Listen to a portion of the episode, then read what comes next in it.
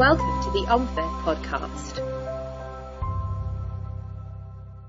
Hello, everyone, and welcome to this OMFIF podcast. I'm Katie Ann Wilson from OMFIF's Digital Monetary Institute, where we cover all things related to the future of money and payments. Today, we'll be covering a very important topic for so many people across the world. We'll be looking at remittance payments, specifically digital remittances, an essential lifeline for migrant workers to send money back home. I'm thrilled to be joined by a global renowned expert on this topic, Chad Harper, who's Global Payments Fellow from the Visa Economic Empowerment Institute. Welcome, Chad. Thanks, Katie Ann. Good to be with you. Thank you for being here. It's always great and really valuable to hear from you and your area of research. So, today we'll be exploring some of your latest work on understanding the cost of remittances, as well as the impact of the pandemic on remittance trends and what they mean for the policy world. But before we get into this, I think we should take a little bit of a step back. And I'm really curious to understand a bit more about where you work. So you've got this Visa Economic Empowerment Institute, which I think works as a think tank within Visa. Can you just explain to us a bit how this works? The Institute, or VEEI as we sometimes call it, was announced and went live during the first year of the COVID 19 pandemic. And of course, the pandemic greatly accelerated digital life and commerce. We do original research on a variety of topics. One key theme is related to small business digitization and how vital digital capabilities were to small businesses as they attempted to adapt and thrive during the pandemic. And another series deals with the rise of digital remittances and how private sector innovation is improving global money movement. But we also have a goal of sharing Visa's practical insights gained from creating a global multi currency retail payments network operating in 200 countries Visa has been at that for about 60 years. Some call us the original fintech, and there are useful things to share with payments policymakers from that experience. The original fintech. I think that's a great, a great uh, heading for Visa. So you've you've got this mass load of experience from Visa, but you've definitely specialized in remittances, and I know that you've spent about 20 years, I think, at Federal Reserve banks, you know, San Francisco, Chicago, Richmond, where you must have covered everything from cash to financial services to payments as well. So I'm just curious why why the focus on remittances? Great. Well, re- remittances sit at a at an interesting intersection for the institute. You know, there's there's digital equity issues, there's trade, there's global money movement, and all those are kind of the pillars of what the Institute is concerned with. These uh, relatively small, recurring, support oriented transfers matter to a lot of people and to the countries uh, where they live. A billion people are somehow involved in remittances. So you've got 200 million people, migrant workers, who've who've made you know a sacrifice and have separated from their families, sending remittances back home to about 800 million people. And while these transfers are small, they add up to a lot. So in 2022, remittances accounted for $831 billion in, expressed in US terms, and about 650 billion of this went to low and middle income countries. So they're hugely significant for these countries. In fact, in, in 2022, 29 countries received over 10% of their GDP via wow. these inflows and seven countries received over 25% of their of their GDP. So remittances matter a lot to hundreds of millions of families and to dozens of countries. Gosh, 29 countries with 10% of their GDP. That's that's huge. Really important um, statistics there. So remittances is growing in importance and is clearly very important for low and middle income countries. But I'm interested to know before we go into costs in more detail, what about the effect of the pandemic on remittances? Because obviously it was we had this shift towards digitalization a bit more. People were reluctant to use cash. Um, so what what was some of the trends that you were seeing uh, after the pandemic on remittances? Yeah, well, the pandemic accelerated digital life and commerce everywhere, and remittances were no different. Remittances had been steadily digitizing already. So if we look back about seven years and think about uh, the middle of 2016, we would see that according to World Bank data, 75% of remittances would be traditionally initiated. This means that a migrant worker is going into a location, interfacing with someone to send uh, a remittance. And at the same time, about 12% of remittances were digitally initiated, so in some sort of unassisted online fashion. And 13% of, of remittances were digital end to end, which is really what we would ultimately like to see. They were initiated digitally and they landed digitally, so they didn't get, uh, you know, they didn't, they did, they were not received as cash. So that's 2016. And, uh, but in 2021, really the first full year that we were in the global pandemic, we see a shift. We see an acceleration and a tipping point so between quarter one and quarter two of 2021, we see an eight percentage point shift to digital, which was greater than the yearly trend before then. So at that point, uh, we had 56% traditional remittances turn into 48% traditionally initiated remittances, meaning that for the first time, the majority of remittances were at least digitally initiated. And as of quarter three, 2022, the most recent quarter for which we've got uh, data, uh, 43% of remittances are traditionally initiated, you know, with the help of someone, probably at a physical location. Uh, 26% of remittances are digitally initiated, but might land in cash. And 31% stay digital. So that's great. Almost a third of remittances now are uh, digital and they stay that way. And we think that's because people became more susceptible to using. Yeah, yeah. Uh, people adapted, and business models for yeah. money transfer operators and other kind of uh, remittance service providers adapted. Uh, one can imagine that uh, apps got easier to use, and uh, there was just a lot of uh, digital digital adaptation. Really interesting development from the pandemic, and I suppose a, a silver lining in the pandemic if more people are digitally enabled because of it. That's that's right.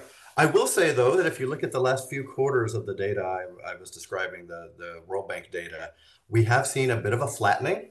Okay. So uh, so while there was adaptation, things are kind of back on their pre-pandemic trend now, and that there's not uh, kind of further rapid adaptation towards digital. There's a little bit of a sideways movement right now, and uh, I and lots of other people would like to see uh, further progress. Definitely, definitely. So we've discussed um, the impact of the pandemic on remittances. Let's look at the international stage now. And obviously, you know very well there's a G20 roadmap on cross-border payments. Right. Which lists cost along with speed, access, and transparency as one of the four key challenges.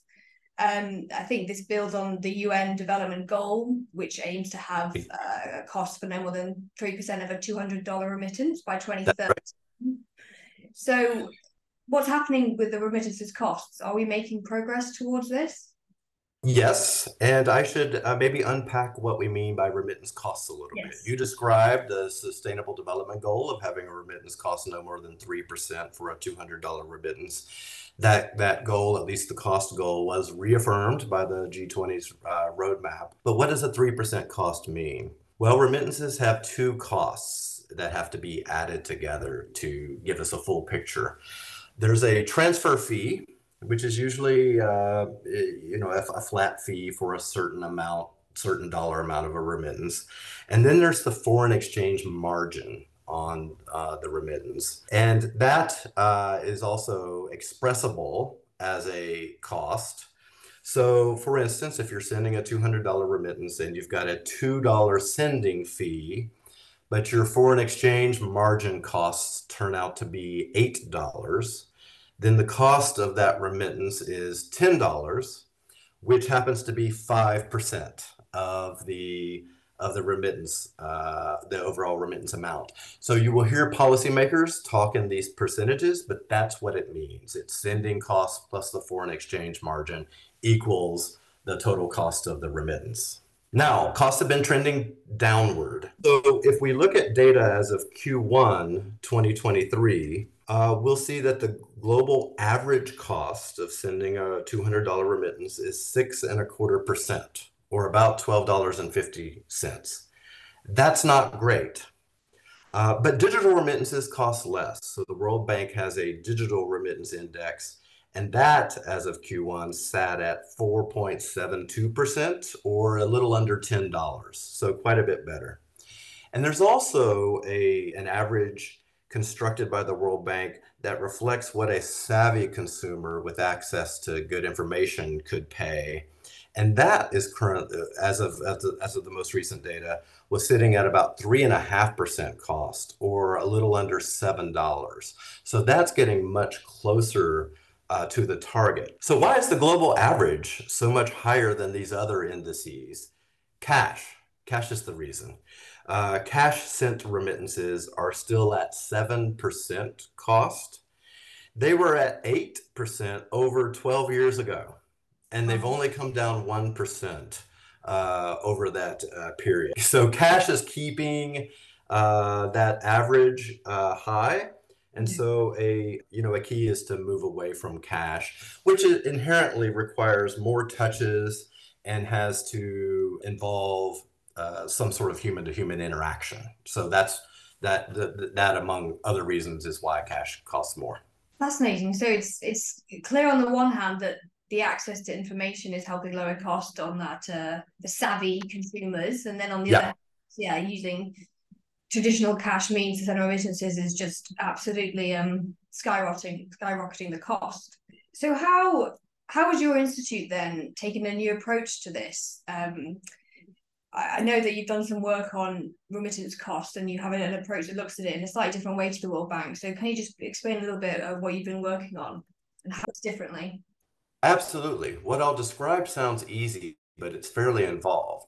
The World Bank figures we talked about are derived from remittances that happened, and they are the definitive source of information for remittances that happened. Our World Bank colleagues track costs in over 300 corridors using tens of thousands of completed transactions but we wanted to look into what might have been possible uh, at the same time. So, um, a positive aspect of digital remittances is that consumers can shop around for options if they have digital tools, much like you and I might shop around online before making a purchase. I hardly ever make a purchase anymore without checking a few online options and then deciding which one to go with. Or if I happen to be standing in the store to go ahead and do the physical uh, the physical transaction. So we examined the options available to a migrant worker or other consumer across 50 corridors, which we had just expanded this year from 25, using five global money transfer operators. Um, and so for our selected money transfer operators, a user is able to go to a corridor and model a remittance before sending it. So they can see the payment, you know, they can see the, the transfer fee, they can see the foreign exchange information. And then they've got some payment methods available to them and some pickup methods available to their family that they can choose from. And so if a migrant worker went to uh, the, the app of a money transfer operator, they might see three payment op- options and four pickup options. Well, that creates 12 possible permutations of that remittance.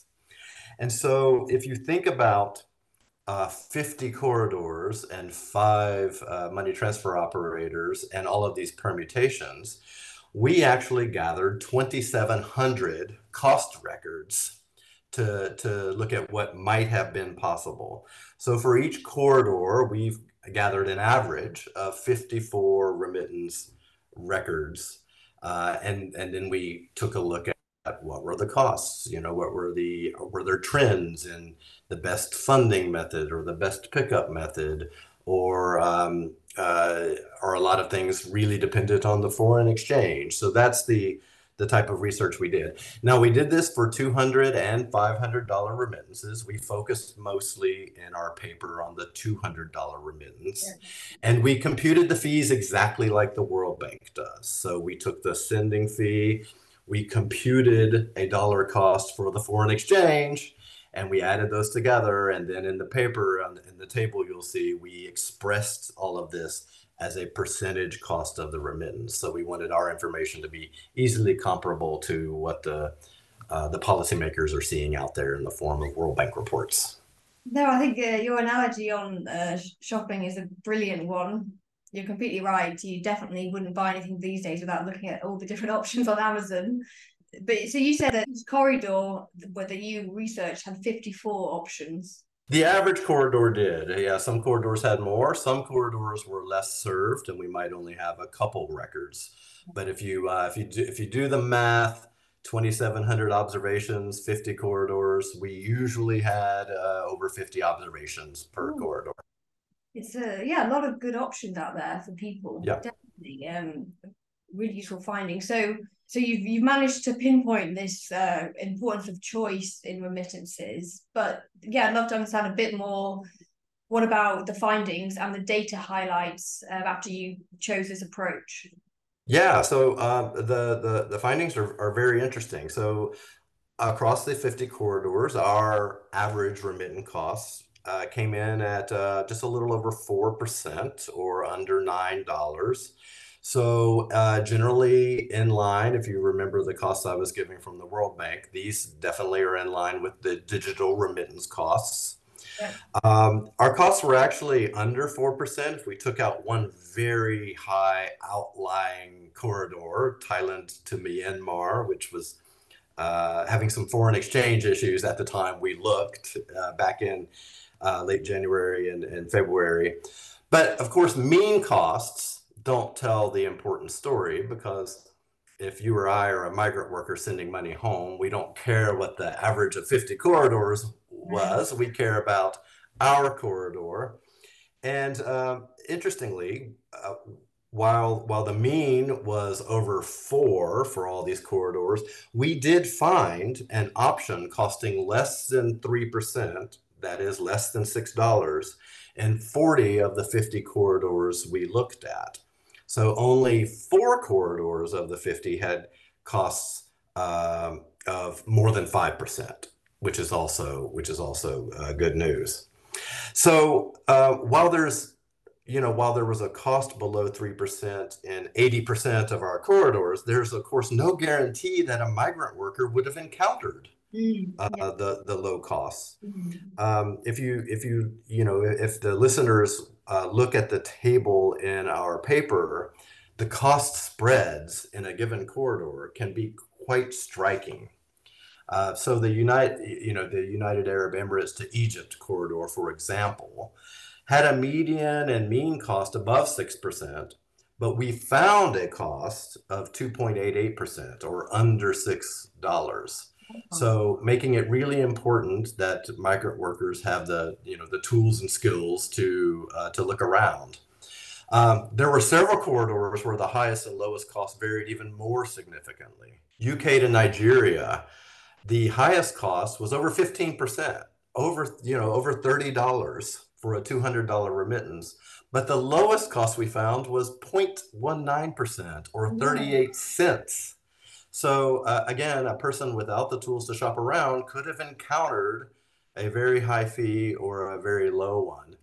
And you know, if they had executed that high cost transaction, that's the cost that would be reflected in World Bank data, not the the best cost that would have been possible. So that's why we looked at things the the way we the way we did. So that's really important research because yeah, I think it, you've highlighted choice and education and research matter for people. Um, it, actually, the options are out there. They just can't see them or they don't have access to them. And if, it's that, focusing on cash remittances, um, they won't have access to any of them at all because this is all digital remittance options, isn't it? Yes. So, so while digital is demonstrably better than cash, even among digital, there can be a lot of variation, making it important to, to shop around. And, and Katie Ann, we, we found a couple other interesting observations that we couldn't reflect as data in a table, but that were still interesting, and they involve kind of trade offs. Yeah. So we noted that uh, sometimes when we were looking at all the permutations of a remittance possible for a given corridor, that uh, some money transfer operators would offer two cost options for a bank account initiated remittance. So remittance initiated, you know, push pushing money from your bank account. Um, we found that there could be one cost for remittances that would be received by the family in a couple hours, and perhaps a lower cost to be, to be received in a in a few days. So there were cost speed trade offs and who am I to say that a migrant worker would be unreasonable if they if they wanted the cheaper but slower option in their particular circumstances? And there were also uh, interesting cost and location trade-offs uh, uh, for remittances still received in cash. There were sometimes uh, a cost if you wanted to, if your family member wanted to pick up the remittance in some store that the money transfer operator had a relationship with. But we occasionally saw that there was even a, a differentiated cost for a preferred store from your mm-hmm. from the money transfer operator. And again, uh, provided that that preferred store happened to be convenient to the family, who am I to say that that's a you know unreasonable trade-off for the the migrant worker to make? So beyond finding uh, the best cost, there are some reasonable trade-offs that uh, that that a migrant worker could take advantage of. Definitely, uh, convenience. Often, I think it's human nature for people to prefer convenience over maybe even a cheaper option. Yeah, you're not. You're gonna yeah. go for the the store just near to you rather than an hour away or something like that. Yeah, especially for remittances still picked up in cash. There are security considerations. So maybe the safety of the neighborhood where you're landing that remittance matters. Maybe uh, you maybe you want the one closest to home, or maybe one further from home that's uh, happens to be where someone already goes to get groceries. Could be, uh, you know, could be the best option. So there are uh, many considerations. Yeah, no, no, definitely. And then I think you said earlier that 40 out of the 50 corridors you found the lowest cost was under 3%, which actually does hit the target. The UN yes. Yes. So, uh, so if we, uh, in fact, this this gets a little mathy, but if we only averaged the best cost we were able to find in each corridor, yes. uh, we would have we would have actually uh, hit the target across the 50 corridors. So it's it's rather striking. It's very striking. That is very striking and really important actually for policymakers when considering the targets and how we actually achieve them um, and how we i think explain our aims and you mentioned that mean costs actually doesn't really tell the whole story so exactly. data is, is so important i think in this area so you've got all these insights and we we're kind of uh, talking about it now but um, it makes me think then what should the public and private sector do now differently what should their next steps be clearly we need to enable digital remittances and clearly we need to promote choice. Yeah. What's the next step? So there, there are a few policy implications from um, from from the the data highlights I described. You know, one you know one thing that's obvious is that the private sector is innovating and is innovating business models to continue to bring the cost of digital remittances down. Even as there's variation, which we want migrant workers to know about, the costs are definitely trending uh, downwards. Um, now, in, in, in spite of the rosy picture I painted and being able to find a good price in 80% of our corridors. There are still compliance frictions and licensing issues with remittances that's that need attention from policymakers. But much of that attention is being given in the context of the G20 roadmap initiatives. The FSB, the Financial Stability Board, and the Committee on Payments and Market Infrastructures at the at the BIS are working on these issues. Uh, we do need to enable more digital remittances for more corridors. And there are compliance frictions to resolve and licensing issues to streamline that would enable these lower costs in even more corridors. Uh, there was a report last year from the World Bank that highlighted that just getting licensed to operate uh, in a new market, if you're a remittance service provider, could take a couple years. And if you're a small, innovative, uh, mm-hmm. scrappy remittance service provider, you might not have the resources to go through that process in as many markets as you would like. So resolving those those licensing frictions and delays would be great. But also, uh, policymakers and the private sector should continue to focus on digital opportunity, skills, and trust. Now, our what might have happened uh, research highlights the importance of, uh, of digital tools to find the best price. But skills are needed to really effectively compare the options. So, as I described our research, there was there was some math involved, and uh, we want to make sure people are are equipped to best compare those options. Now, uh, this leads right into my next point. More can be done, uh, I believe. This is my view, not not that of Visa or the Institute. Uh, more can be done on transparency.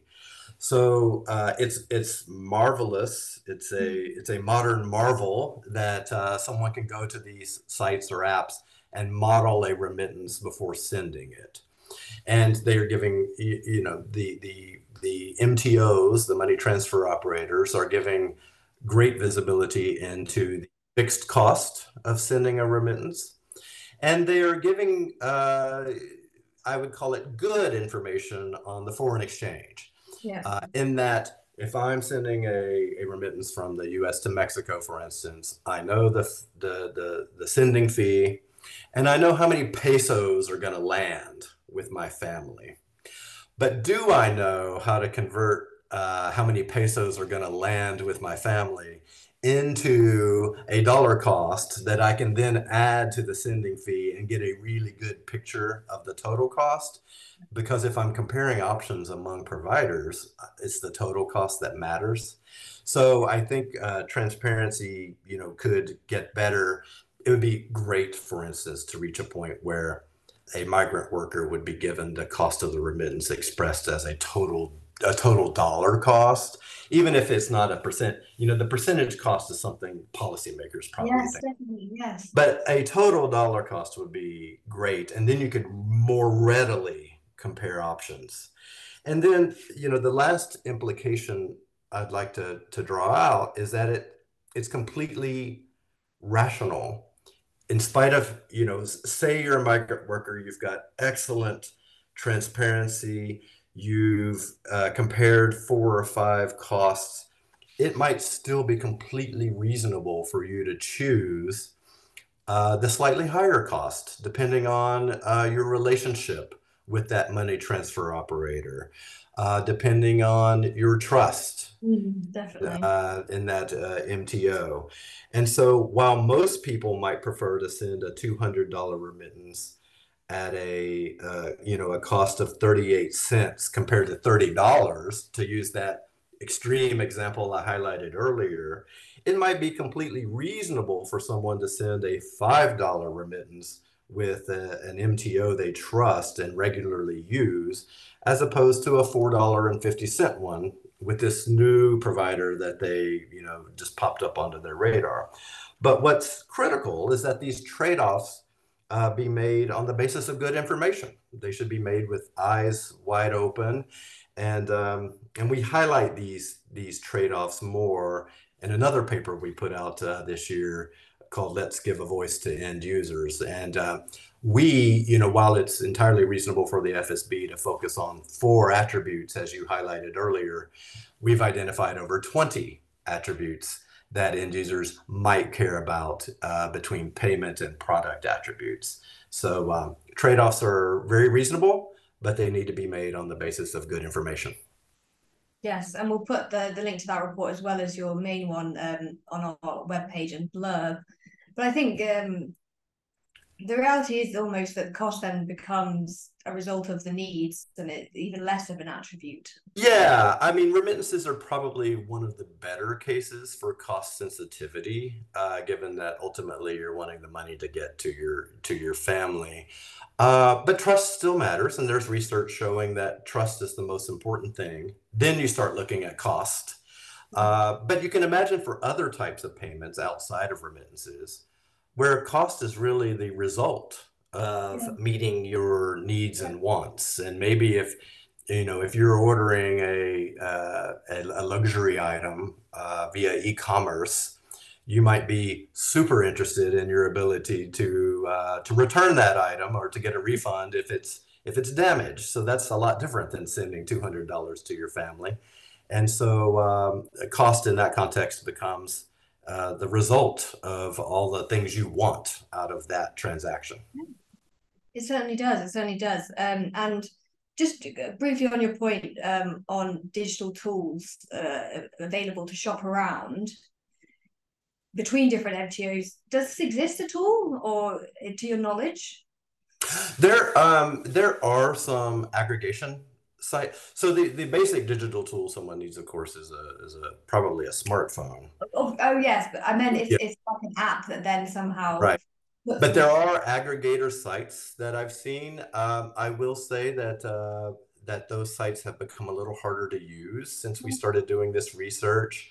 Um, I'm not sure if if money transfer operators are addressing security issues, uh, but uh, we've we've seen that that even our what if research has become a little harder the last two years, in that uh, our research partner DevTech Systems uh, actually needs to, in some cases, pretend that they are in the sending country, uh, you know, using VPN tools, uh, so that they can then simulate what a migrant worker might experience from that sending country to a receiving country. So, so the the research has become challenging, uh, likely in part just to uh, everybody trying to make their security better because again, the pandemic shifted life and commerce online, and of course that shifted fraud and cybercrime online as well. Definitely, definitely. Well, it goes to your point that better tools, better education, better skills probably there. Yes. It's not a not a one uh, one stop shop for that. Then the skills to choose and yeah uh, calculate is more important than ever. And uh, yeah, work on this. So really, really useful point. Uh, just one final question before I let you go. Yeah. Where are you going with your next research? What's next after this paper?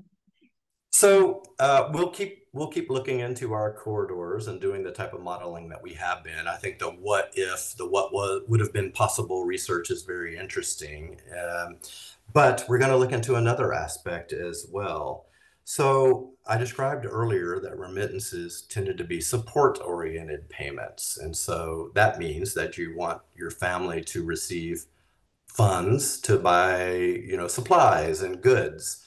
There might there might uh, also be a savings component where you're you you know you might send a remittance and want your family to save that remittance. But for the remittances that are support oriented, um, there's actually a, a, a, possible alternative, and we think that that more migrant workers are taking advantage of this alternative, and we'd like to look in it, look into it more. That is, if you're a migrant worker sitting in you know a country and you happen to have uh, access to digital payments. Um, and and then your family is in the receiving country, and that receiving country has seen a proliferation of online marketplaces, probably accelerated by the pandemic. So um, in that instance, why couldn't the migrant worker uh, using their digital payment capability, buy supplies and goods from that local to their family online marketplace and have those goods delivered to the family. So that accomplishes the mission of a remittance, but rather than being a person to person transfer of money, it's a cross border e commerce purchase. And so there are possible advantages of that to the migrant worker and uh, that's something we'd like to explore more. And um, given our given given our perch at Visa, we might have uh, access to some to, to some data that would shed light on that. So that's something we'd like to look into more. You know, it's possible that five or ten years from now we might see remittance flows look like they're flattening or trending down, but there could be this substitution of cross-border e-commerce making up the difference. And so uh, we'd like to to try to gain insights on that. Yeah, I think with more uh, digital, digitally savvy young people, that's the kind of exactly the kind of thing that they'd be wanting yeah. to do. Have a young student, you know, here wanting to send money to back home, they they rather do a shop, maybe a food shop or something. That's exactly, and they might get more control over the spend, of course. You know, yeah. if you're sending money, who knows what Yeah. happens? uh, but if you're buying the supplies and having them delivered, you know what happens. That's very, very exciting and interesting. Well, we'll follow that in great details. But thanks so much, Chad. I think clearly the, the VEEI, the Institute, is doing some really important work unpacking these goals and targets and also creating some real uh, practical steps, I think, to help well the global uh, global industry and players in public and private sector work towards these targets. You can download Chad's paper, The Power of Choice Options and Trade Offs for Digital Remittances. It's in the blurb um, underneath the podcast and on the website. Thanks so much, Chad. And thank you, Katie Ann, and uh, always happy to engage in a dialogue or to answer any questions folks might have. Thanks again, and don't forget to subscribe to us for more On podcasts. Thank you for listening to the OMFIF podcast.